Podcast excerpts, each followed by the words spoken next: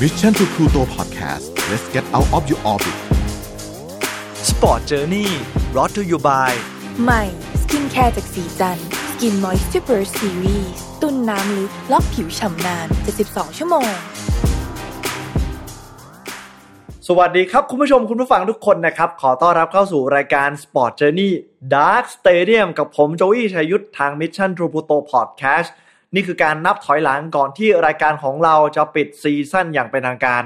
นับวันนี้กับอีก EP ข้างหน้าจะเหลืออีกแค่ 2 EP สุดท้ายนะครับ ยังไงฝากทุกคนติดตามไปด้วยนะครับ ก็ผมได้เตรียมเรื่องราวที่วันนี้จะนำมาเล่าให้ฟังเนี่ย เป็นเรื่องที่ผมเก็บไว้นานแล้ว แล้วก็คิดไว้ว่าจะนำมาเล่าสักวันหนึ่งแต่เนื่องจากว่าใกล้จะปิดซีซั่นแล้วก็เลยนำมาเล่าให้ฟังเลยกัน เพราะว่ามันเป็นเรื่องที่มันค่อนข้างจะหดหูมาก เต็มไปด้วยความเศร้าแล้วก็เป็นสิ่งที่เราไม่อยากให้เกิดขึ้นในโลกของกีฬานะครับ เป็นเรื่องของชเวซุกฮยอนนักไตรกีฬาสาววัย 22 ปีนะครับ เธอตัดสินใจจบชีวิตด้วยการกระโดดลงมาจากตึกหอพักของเธอจนเสียชีวิต ในตอนที่เธอตัดสินใจฆ่าตัวตายนะ่ะใช้คำง่าย ๆนะครับ ในตอนนั้นมีอายุเพียงแค่ 22 ปีเท่านั้น คืออนาคตของชาติเลย คือเป็นนักกีฬาที่โดดเด่นและเป็นดาวรุ่งนะครับ ก่อนที่เธอจะตัดสินใจจบชีวิตลงในวันนั้นนะครับ เธอได้ตัดสินใจนะครับ ส่งข้อความไปหาคุณแม่ของเธอ บอกอะไรบางอย่าง พร้อมกับทิ้งไฟล์เสียงจำนวนมาก และไดอารี่ที่บอกเล่าเรื่องราว ถึงสาเหตุที่ทำให้เธอรู้สึกเหมือนตกนรกทั้งเป็นตลอดระยะเวลาที่ผ่านมา เรื่องราวจะเป็นยังไง วันนี้มาฟังกันนะครับ แต่ก่อนที่จะไปฟังกัน ผมขอแนะนำเสื้อยืดไฟล์ not found นะครับ ใครที่เป็นแฟนหรือสาวกพี่แฮมแห่งฟล์ not found เนี่ยยังไงก็ไปร่วมแสดงความยินดีได้ เพราะว่าเดี๋ยวจะมีการจัดมิดแอนกรีดขึ้น ก็ซื้อเสื้อมี 2 สีนะครับ สีขาวและสีดำไปอุดหนุนกันได้ แล้วก็สามารถไปร่วมงานนะครับ สนใจรายละเอียดเพิ่มเติมนะครับ เข้าไปดูได้ที่ Mission to Pluto แฟนเพจ Facebook ของเรานะครับ หรือคอมเมนต์ไว้ในวิดีโอนี้นะครับ เดี๋ยวจะมีแอดมินติดต่อกลับไปครับ เรื่องราวกลับมาฟังกันต่อนะครับ ชเวซุคยอนเนี่ย เธอเริ่มเป็นที่รู้จักในวงการเกาหลีใต้นะครับ ในวงการกีฬาตอนที่อายุเพียงแค่ 11 ปีเท่านั้นครับ เธอคว้าเหรียญทองจากการลงแข่งไตรกีฬาเยาวชนแห่งชาติปี 2009 ผลงานของเธอถือว่าเป็นที่น่าจับตามองมาก ๆ เธอพัฒนาตัวเองมาเรื่อย ๆ ไปยังคว้าเหรียญทองแดงศึกเยาวชนชิงแชมป์เอเชียปี 2015 และอันดับ 4 ไตรกีฬาชิงแชมป์ประเทศเกาหลีใต้ในปี 2016 ก้าวขึ้นมาติดทีมชาติ และเติบโตขึ้นเรื่อย ๆ ในฐานะนักไตรกีฬานาคตไกลของประเทศ เมื่อเธอจบม .6 ครับ เธอได้รับความสนใจจากสโมสรชื่อดังของประเทศ นั่นก็คือกวางจูซิตี้ฮอลล์นะครับ เธอตกลงเซ็นสัญญาทันทีเมื่อรู้ว่าสโมสรระดับชาติเนี่ยที่มีชื่อเสียงโด่งดัง สนใจที่จะเซ็นสัญญากับเธอ อีกทั้งคนที่อยู่ในทีมแห่งนั้นนะครับ เป็นทั้งรุ่นพี่และไอดอลของเธอนะครับ เป็นนักกีฬาหรือไตกีฬานดับหนึ่งของประเทศ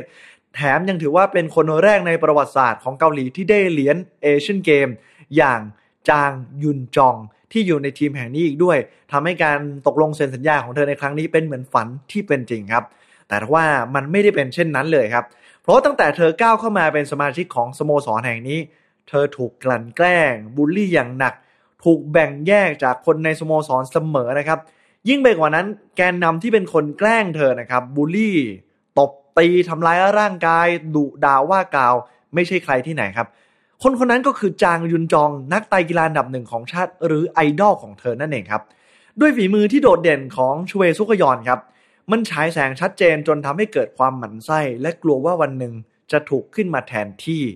ความสำคัญเหมือนจะถูกเริ่มลดลงไป เพราะหลายคนเริ่มไปสนใจเด็กใหม่ทำให้ความหมั่นไส้มันถูกผุดขึ้นในใจของจางยุนจอง กันแกล้งอย่างหนักไม่ชอบที่เด่นกว่าเขาอะไรประมาณนี้ ทุกคนในทีมก็ดูเหมือนว่าจะเกรงใจจางยุนจองเพราะถือว่าเป็นรุ่นพี่และเป็นคนที่มีชื่อเสียงประสบความสำเร็จมาก่อน เข้าข้างก็รุ่นพี่คนนี้เสมอทำให้ชเวซุกยอนเหมือนตัวประหลาดที่โดนแบ่งแยกอย่างโดดเดี่ยว และกันแกล้งไม่มีเพื่อนครบเลยครับ ใครจะไปกล้า ไม่งั้นก็โดนแกล้งไปด้วย ตอนนี้เนี่ยเธอต้องอยู่ตามลำพังด้วยความทุกข์จากการที่ไม่มีใครในทีมยอมรับครับ ในบันทึกไดอารี่ของเธอที่ทิ้งไว้ก่อนจะเสียชีวิตระบุชัดเจนในนั้นว่าจางยุนจองเนี่ยมักจะด่าว่าเธอด้วยเสียงดังต่อหน้าคนอื่น อย่างเสียเสียหายเหมือนเป็นการ ประจานทำให้รู้สึกอับอายขายขี้หน้า ลงมือทำร้ายร่างกายเธอ ตบหน้า ทุบตีกันแกล้ง และใช้คาว่ารุ่นพี่ทำให้ไม่มีใคร กล้าที่จะขึ้นมาห้าม หรือเข้าไปยุ่งหรือเกี่ยวข้องใด ๆ วันหนึ่งเธอทนไม่ไหวครับ ตัดสินใจไปฟ้องโค้ดประจำทีมที่มีชื่อว่าโค้ดคิมคโยบอง เดี๋ยวผมจะเรียกว่าโค้ชคิมนะครับ เธอตัดสินใจเล่าทุกอย่างให้โค้ชคิมฟังว่าเธอต้องเจออะไรมาบ้าง มันอึดอัดใจ มันทรมานแค่ไหน เมื่อโค้ชคิมได้รู้ดังกล่าวครับ โค้ชคิมนะครับได้มีการสั่งให้จางยุนจองเนี่ยเข้ามาในห้องพร้อมกับชเวซุกยอนนะครับ เมื่อเข้ามาในห้องแล้วโค้ชคิมเนี่ยได้บอกว่าให้ชเวซุกยอนผู้ที่ถูกกลั่นแกล้งมาตลอดนะครับ คุกเข่าขอโทษ จางยุนจองรุ่นพี่เดี๋ยวนี้ ฟังมาตรงนี้เนี่ยหลายคนอาจจะบอกว่าผมพูดผิดหรือเปล่า ฟังไม่ผิดนะครับโชเวซุกยอนเนี่ยที่เป็นคนโดนทำร้ายร่างกายมาตลอดทำร้ายจิตใจกลับถูก ให้คุกเข่าขอโทษรุ่นพี่ที่กลั่นแกล้งเธอนะครับ โดยหลังจากที่คุกเข่าขอโทษแล้ว จางยุนจองเนี่ยได้มีการตีนะครับ ตบหน้า ตามด้วยโค้ดเนี่ยก็ไปดุด่าแล้วตบเธอซ้ำนะครับ ด้วยฐานที่ว่าไม่ความเคารพรุ่นพี่พูดง่ายๆมันโดนรุมอัดอยู่ในห้องนั้นประมาณนั้น แล้วให้รู้จักคำว่าซีเนียมันเป็นยังไง โอ้โห ฟังแบบนี้มันหดหูนะครับ หลังจากนั้นเหตุการณ์ครั้งนั้นนะครับ จางยุนจองก็ยิ่งแกล้งเธอหนักขึ้นทำร้ายเธอหนักขึ้น แล้วก็มีความแค้นที่ว่าเฮ้อไปฟ้องเหรอ ตัวดี ไปฟ้องโค้ดอวดดีไอเด็กคนนี้อะไรประมาณนี้ มันยิ่งทำให้ชเวซุกยอนเนี่ยเป็นเหมือน เป้าที่โดนแกล้งมาตลอด และหนักขึ้นโดดเดี่ยวมากขึ้นจิตใจมันโดนทำร้ายหนักมากขึ้นแม้กระทั่งคนในทีมที่เป็นโค้ดคนที่มีอำนาจ คนที่ควรจะปกป้องเธอ กลับเห็นดีเห็นงาม แล้วก็แกล้งทำร้ายเธอไปด้วย มันทำให้ทุกอย่างมันดูแย่ไปหมดครับเดรี่ของเธอยังบอกเล่าเหตุการณ์ต่างๆ ที่เธอโดนแกล้งอย่างหนักไม่ว่าจะช่วงที่เธอทำผลงานได้ไม่ดีนะเธอจะถูกโค้ชคิมคนนี้นี่แหละครับ เรียกมาให้ยืนต่อหน้า เอามือไขว้หลัง กัด ฟันเดี๋ยวนี้ จากนั้นจะใช้มือตบเข้าไปที่ใบหน้า บริเวณที่เธอกัดฟัน มันคงทำให้เจ็บมากขึ้นหรือเลือดกบปากอะไรประมาณนี้นะผมจินตนาการการที่คนกัดฟันแล้วโดนตบหน้านะมันคงเป็นอะไรที่แย่มากๆครับ หลายครั้งเนี่ยเธอทนความเจ็บปวดไม่ไหวร้องไห้ออกมา แล้วก็โดนด่าซ้ำด้วยครับ นอกจากไดอารี่นะครับมันยังมีคลิปเสียงจำนวนมากที่เธอแอบอัดไว้ในเหตุการณ์ต่างๆ เช่น เสียงตบหน้าดังสนั่น เมื่อโค้ดคิมสั่งให้เธอเดินมาหา และอย่างที่เล่าไปเลยครับ กัดฟันก่อนที่จะมีเสียงพัวดังสนั่นตามมาครับ และมีคำสั่งตะโกนเสียงดังว่าให้เธอ ห้ามกินข้าวเป็นเวลา 3 วัน ให้กินได้แค่น้ำเปล่า ลงโทษที่เธอทำผลงานได้ไม่ดี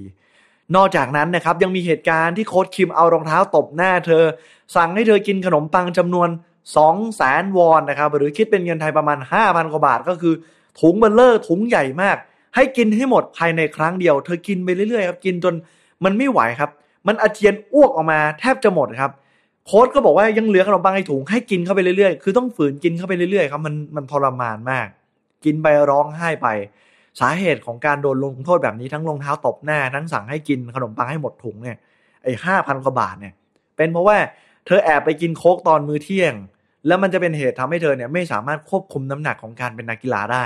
คือผมเชื่อว่ามันมีการลงโทษที่ดีกว่านี้ที่ไม่ใช่แบบเนี้ยซึ่งเธอเองนะครับไม่ได้ทนนะครับ เธอได้มีการส่งเรื่องร้องเรียนเนี่ยการกระทำดังกล่าวที่เธอเจอมาตลอดเนี่ยไปยังสำนักงงานกีฬาแห่งชาติ คณะกรรมการโอลิมปิกเกาหลีใต้ นอกจากนี้เธอยังมีการเขียนอีเมลไปยังสำนักงงานตำรวจของขยองจูนะครับก็คือเขตพื้นที่นั้นเนี่ยแต่ดูเหมือนว่าไม่มีใครจะสนใจกับเรื่องที่เธอเจอเลย หรือกับคำร้องที่เธอส่งไปในเดรี่เนี่ยยังเล่าต่อว่ามีครั้งหนึ่งปี 2017 ครับเเธอแอบออกมาจากที่พักเก็บตัวของนักกีฬาโดยไม่ได้รับอนุญาต และถูกโค้ชคิมคนนี้นั่นแหละครับจับได้ โค้ชคิมเนี่ยลงโทษเธอครับ ตามด้วยเรียกให้คุณแม่ของเธอเนี่ย มาฟังว่าลูกเนี่ยแอบหนีออกจากหอพักหลังจากที่โค้ชคิมสารทยายเทศไปแล้วเนี่ย ก็สั่งให้คุณแม่ของเธอเนี่ยตบหน้าลูกสาวเพื่อเป็นการลงโทษก็คือให้คุณแม่ตบชเวซุกยอน คุณแม่เนี่ย ก็ทำอะไรไม่ถูกครับ แต่จากคำสั่งของโค้ชเนี่ย แล้วคุณแม่ก็เป็น ออคือเขาเล่านะว่าบ้านครอบครัวชเวซุกยอนเนี่ยฐานะยากจนเป็นครอบครัวตัวเล็ก ๆ อะไรเงี้ยไม่ไม่กล้ามีปากมีเสียงกับใคร คุณแม่ก็เลยตัดสินใจตบหน้าลูกแต่ก็ตบไปด้วยความรักกันมันก็เลยไม่ได้แรงก็เลยตบแบบเบาๆอะโค้ชคิมไม่พอใจครับ เดินมาแล้วตบโชเวซุกยอนเต็มแรงให้คุณแม่เห็นว่ามันต้องตบแบบนี้ต้องสั่งสอนเพื่อไม่ให้ทำผิดอีก ซึ่งคุณแม่เนี่ย เมื่อเห็นลูกของตัวเองโดนตบต่อหน้า โดยฝีมือคนอื่นเนี่ย ก็ร้องไห้เลยครับ สงสารลูกแล้วก็เป็นอะไรที่มันเจ็บปวดเนาะสำหรับคนเป็นพ่อเป็นแม่เนาะคือรู้ว่าลูกเจ็บอะลูกทรมาน แต่ก็คุณแม่ก็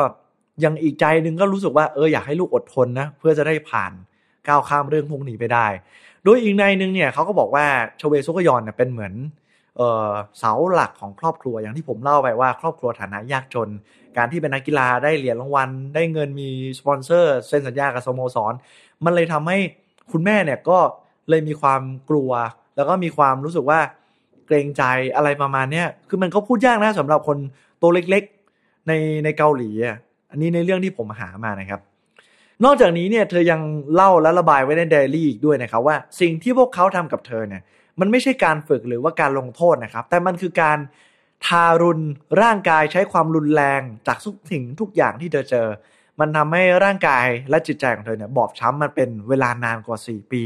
นับตั้งแต่เธออยู่กับสโมสรแห่งนี้ ไม่มีวันไหนที่เธอรู้สึกแฮปปี้ไม่มีวันไหนที่เธอรู้สึกปลอดภัย เธอเต็มไปด้วยความทุกข์และโดนทำร้ายจิตใจและร่างกายเป็นเวลานาน หลายคนบอกว่าในวงการกีฬาของเกาหลีเนี่ยจริง ๆ แล้วเรื่องการตบการตีเนี่ยมันเป็นเรื่องที่มันอยู่เบื้องหลังวงการมาตลอด ถามว่าถ้ามีใครไปถามพูดออกสื่อเนี่ยมีใครกล้าพูดไหมไม่มีใครยอมรับนะ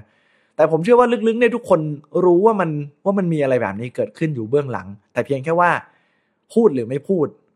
จะออกมาเปิดโปงหรือไม่พูด มันเลยเป็นเรื่องอะไรที่มันน่าโหดหู่แบบนี้ครับเธอทนไม่ไหวครับ ตัดสินใจกลับบ้านเกิดไปพักผ่อนจิตใจ เขียนไดอารี่ เก็บรวบรวมไฟล์ข้อมูล ก่อนที่วันที่ 26 มิถุนายน จะตัดสินใจฆ่าตัวตายครับ ด้วยการกระโดดตึกลงมาจากหอพักครับ เสียชีวิต และทิ้งไดรี่ ก่อนที่เธอจะตัดสินใจกระโดดลงมาเนี่ย เธอได้มีการส่งข้อความไปหาคุณแม่นะครับ แล้วข้อความดังกล่าวเนี่ยบอกว่าให้คุณแม่เธอช่วยเปิดโปงความจริงที่เธอโดนกระทำและอยากให้คนที่ทำกับเธอ ต้องได้รับการชดใช้กรรม ก่อนที่จะทิ้งไดอารี่และไฟล์เสียงเป็นจำนวนมาก หลังจากการจากไปนะครับ เรื่องราวของเธอเนี่ยถูกเปิดเผยต่อสาธารณชนนะครับ เพราะตอนนี้คุณแม่เธอไม่ยอมอีกต่อไปแล้ว ก่อนหน้านี้คุณแม่ของเธออาจจะยอม เพราะว่ารู้ว่าลูกจะต้องอดทน รู้ว่าลูกเนี่ยเป็นเหมือนเสาหลักของคนในครอบครัว แต่วันหนึ่งที่แม่ได้เห็นไดอารี่ทั้งหมดได้ฟังไฟล์เสียง แล้วมันเห็นเรื่องราวที่ลูกเจอ มันคนหัวอกแม่มันแทบจะขาดใจ แม่ทนไม่ไหวต่อไปเดินหน้าเรียกร้อง ฟ้องทุกฝ่าย ยื่นเรื่องหาสื่อเรียกร้องความเป็นธรรมตามเจตนารมณ์ที่ลูกได้ทิ้งไว้ก่อนตายครับ พอข่าวออกมาแบบนี้ครับ แน่นอนว่าโค้ชคิมคโยบองเนี่ย ออกมาให้สัมภาษณ์เขาว่า เขายืนยันว่าเขาไม่เคยทำร้ายร่างกายเธอมาก่อน และขอแสดงความเสียใจจากการจากไปของครอบครัวเธอ เรื่องราวมันดังจนถึงขนาดที่ว่า ประธานาธิบดีมุนแจอินครับตั้งคณะกรรมการสอบสวน และลงมาสั่งการเรื่องนี้ด้วยตัวเอง และหลายคนก็ให้ความสนใจกับเรื่องนี้มาก ๆ เลย ก่อนที่สุดท้ายเนี่ยจะมีการสืบและเห็นจาก การให้สัมภาษณ์ของพยานบุคคล ในสโมสรเดียวกัน ทุกๆ คนที่โดนเรียกมาสอบปากคำไฟล์เสียงที่เป็นหลักฐานมัดตัว เสียงด่าเสียงตบ เสียงว่าคำสั่งต่างๆ หรือแม้กระทั่งเดลี่ที่เธอบอกเล่า ทุกอย่างมันมีมูลเหตุของความเป็นจริงครับสมาพันธ์ไตกีฬาของเกาหลีใต้เนี่ยได้ตัดสินนะครับแบนโค้ดคิมขยบอง และจางยุนจองไดที่ถือว่าเป็นไอดอลเนี่ยและเป็นรุ่นพี่นะครับ ห้ามยุ่ง และการแข่งขันไตกีฬาตลอดชีวิตก็คือแบนตลอดชีวิตไปเลย ส่วนรุ่นพี่คนอื่นๆในทีมเนี่ยที่มีส่วนเกี่ยวข้องในการกันแกล้งด้วย ช่วยเหลือ หรือคนที่ไม่ให้ความช่วยเหลือ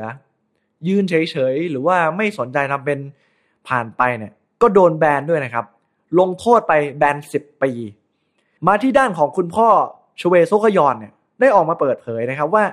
ตลอดระยะเวลาที่ผ่านมา ในฐานะคนเป็นพ่อเนี่ย ไม่เคยรู้มาก่อนเลยว่าลูกสาวต้องทนทุกข์ทรมานมากขนาดนี้เขามักจะเข้าใจว่า ลูกของตนเองเนี่ย ฝึกซ้อมเหนื่อยมากๆ และไม่เคยพูดถึงเรื่องการถูกทำร้ายให้เขาได้ยินเลยสักครั้ง พ่อเนี่ยมักจะรู้แค่ว่าลูกตั้งใจซ้อม เอาจริงเอาจังกลับบ้านนานๆ ครั้งเพราะต้องไปอยู่หอ ไปอยู่เมืองหลวงอะไรประมาณนี้ แล้วก็ซ้อมหนัก ไม่เคยจะเล่าความทุกข์หรืออะไรบางอย่างให้เขาฟังเลย ความทรงจำที่ดีที่สุดในฐานะคนเป็นพ่อเป็นแม่ที่คุณพ่อจำได้ คือการได้เห็นใบหน้าของลูกสาวที่ภาคภูมิใจในขณะที่รับเหรียญรางวัล นั่นคือผลรางวัลจากการฝึกฝนอย่างหนักที่ลูกสาวอุทิศให้ แต่สุดท้ายผลลัพธ์ดังกล่าว ของลูกสาวเขาต้องจบชีวิตลง และเป็นจุดจบที่ไม่มีใครอยากให้มันเกิดขึ้น ผมว่าเรื่องราวของชเวซุกยอนที่วันนี้ผมนำมาเล่าให้ฟังเนี่ยที่ตัดสินใจจบชีวิตลงในวัย22ปีเพียงเท่านั้น มันเป็นอะไรที่น่าเสียดายมากนะครับ คือเด็กที่มีความฝัน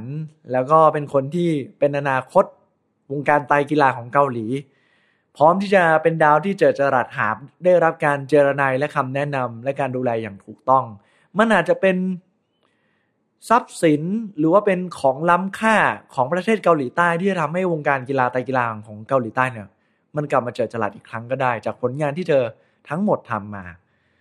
แต่วันนี้ทุกอย่างมันจบลงเพียงเพราะว่าการกั่นแกล้ง การลงโทษ และการอะไรบางอย่างซีเนียความเป็นรุ่นพี่รุ่นน้อง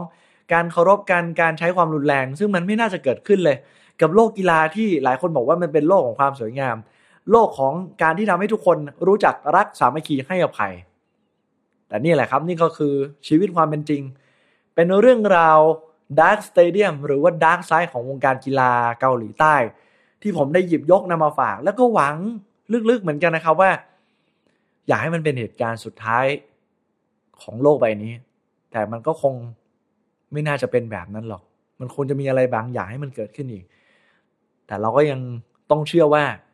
โลกนี้ยังมีความหวังครับ ถ้าเราทุกคนคิดดีทำดี แล้วส่งต่อความดีๆ ออกไปความรัก การดูแลกันและกันอย่างด้วยหัวใจคิดถึงใจเขาใจเราผมเชื่อว่ามันก็จะน่าอยู่ขึ้นแหละ มันจะคงมีเหตุผลอะไรบางอย่างที่ทำให้โลกของเราเนี่ย มันกลับมาสวยงามได้อีกครั้ง จากเหตุการณ์ร้ายๆที่มันเกิดขึ้นมันก็จะเป็นบทเรียนที่ทำให้คนเนี่ย หันมาสนใจมากขึ้น หันมา ใส่ใจระมัดระวังคำพูดไม่กลั่นแกล้ง และไม่บูลลี่คน นี่ก็คือเรื่องราวที่วันนี้มานำมาฝากกันนะครับ หวังว่าเพื่อนๆจะได้รับความสนุกและสาระกลับไปนะครับ นี่คือ EP ก่อนที่จะจบซีซั่นของเราในสัปดาห์หน้า ยังไงฝากติดตามด้วย หรือว่าถ้าใครอยากติดตาม Instagram ส่วนตัวของผมนะครับ ก็สามารถเซิร์ชได้ J E O J O E Y S หรือ J O J E S นะครับ ก็ยังไงเดี๋ยวจะมีความเคลื่อนไหวคืบหน้า จะมี Sport Journey กลับมาเปิดซีซั่นอีกเมื่อไหร่ ก็เดี๋ยวจะมาบอกให้ฟังกันเป็นระยะ วันนี้ขอบคุณสำหรับการติดตามครับ เจอกันใหม่ในสัปดาห์หน้าสำหรับวันนี้ไปแล้วครับ สวัสดีครับ Sport Journey Presented by สีจัน Skin Moisture Burst Series ตุนน้ำลึกล็อกผิวชำนาน 72 ชั่วโมง